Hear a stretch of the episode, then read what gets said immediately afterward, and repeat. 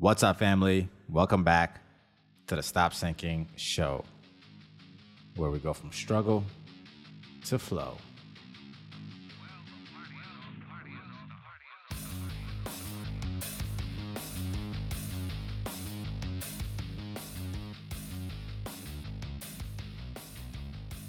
I think if there's anything I've ever wanted to be in my life, when I trace back my entire life, if there's anything I've ever wanted to be in one word, it's to be uncommon. In the beginning, I led through my ego, and it was almost to the point of entitlement before I had earned the status of uncommon through my habits. I never wanted to just be treated like anyone else. If everyone else liked a certain artist that I liked originally and I felt that I discovered, as soon as they became mainstream or it was almost like everyone knew about them, it became like my love for that artist faded away. Something inside me wanted to be on the leading, the bleeding edge, to be discovering new things. And by the time people got there, it was already old to me. As soon as people caught up, if I was still there, I took it as a sign that I was moving too slow. I never wanted to be the same as anyone else. If everyone else was playing a certain game willingly, just to be different, again, maybe for my ego, I almost went out of my way to not take part in the same game. I did not want to be confused with and almost to the point of being ostracized and being okay with being ostracized as I was willing to stand out and be the one not playing or taking part. I did not want to be confused with the ones playing. Being uncommon has been the core desire to a lot of who I am today. Even part of the reason I wanted to work for myself was because everything I knew of common men were that they were willing to participate in what I considered nuisance. And just because they kept their salary and their common position in life, they were willing to do that. To me, looking at my own leadership in the company who were my bosses and supposed to be my mentors, people who I'm supposed to look forward to being like, and people I looked up to, I felt a bit of shame, even in the ones I looked up to, if they stuck around too long in the position of their company. And I looked at myself the same way. What would somebody else and what should they think of me? Not even what would they think of me, but this is the right thing to think of me if I am happy and content with what position I'm in today, five years from now. If I'm willing to take the same salary I'm taking today, five years from now, what does that say about me? What does that say about me and what I think of myself? Everything I think of uncommon is almost synonymous with discomfort and new and changing. I've always found it difficult to respect what stuck around too long. I always attributed that to comfort, an undesirable thing for me. And that leads to some of the main points of this episode. What does it mean exactly to be uncommon? If you want to be an uncommon man amongst common men, what beliefs, traits, skills do you need to possess for that to be the case? And when I started to think about this deeply, and by no means comprehensively, I realized that some of the most disturbing things that I wish weren't true.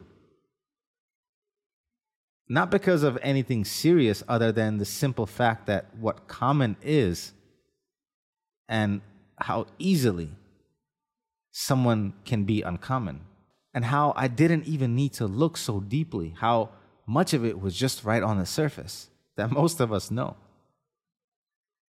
And since most of us know it, I won't keep you in suspense. You want to be uncommon, do the simple things most people, most common people, will not do. Starting and almost ending with just show up. And in the middle of all of that, and just stick around long enough. have sustaining power, and then finally, and most uncommonly, bring it to a summation, a finish, an end. Actually, finish what you started. And I know it sounds crazy, and I've searched far and wide and continue to search for all the tips and tactics and strategies that the successful people utilize and what made them successful. And sure, there's plenty of minute details in what brings extraordinary results. But what I found is 90% of extraordinary, 90% of what it takes to get in the room where the remaining 10% difference even shows up and matters is all in the basics. And it all begins with just showing up. Keeping it going by not quitting early or not quitting at all, which, if you do so, brings you to seeing it through to the end. Imagine that. All the self help reading, books, podcasts, self reflection, in pursuit to solve for any missing piece that I may not possess. Me trying to figure out what is this missing piece that could give me this upper hand. And all I've come back to after all of that effort is to realize that the basics are the most difficult and 90% of what's required. And not to digress, but this translates to us failing to adhere to the basics in almost everything else in life, too. Half of your health is just proper sleep and nutrition, much of which is made even better by doing it on a regular schedule and routine instead of completely unpredictably. So, sleep at the same time and eat at the same time. Basics half of healthy relationships is just basic transparency and communication, much of which is enhanced through truth and trust to be yourself. Basics. And so, no wonder half of wealth, success, lies in also just the basics, much of which is in just showing up, showing up consistently, and then staying on a scene long enough that's really it. But none of us do even the basics. Common sense is not that common, like they say. And so, what is believed to be uncommon is really just what is easily achieved and acknowledged by the common, but very seldom adhered to and executed by the common. What is believed to be uncommon, what it takes to be uncommon, is acknowledged, is understood by even the most common of men, but is seldom something that they stick to and execute on consistently. A man's blessing and curse is that he is destined to perform for his whole life. And if you do not perform, you will perish. And if you outperform others, you will enjoy every advantage in life. So, the key to most success in life is in just performing. Most of us fail to perform consistently at a high level. And the rest of us are performing on the wrong stages, to the wrong sized audiences, in the wrong arenas, just lost in obscurity. You want to be uncommon? You want the heights most people don't get to touch? It's simpler than you think, hidden in the basics of everything, but hard enough that 95% of us can't get past it. Just show up, then show up consistently, then show up better, then show up until it's required. That's literally all it takes. But we waste a lifetime to get to this point because it looks like hard work, inconvenience, littered with fear, uncertainty, and doubts.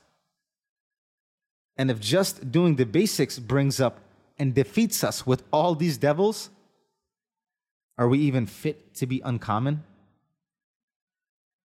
For what would we have to defeat there? Imagine the devils at those levels. Or you can just remain common, live a life of irrelevance and hedonistic obscurity, continue on as haphazard, inconsistent, easily satisfied, tolerant of incompletion, and you will blend in perfectly.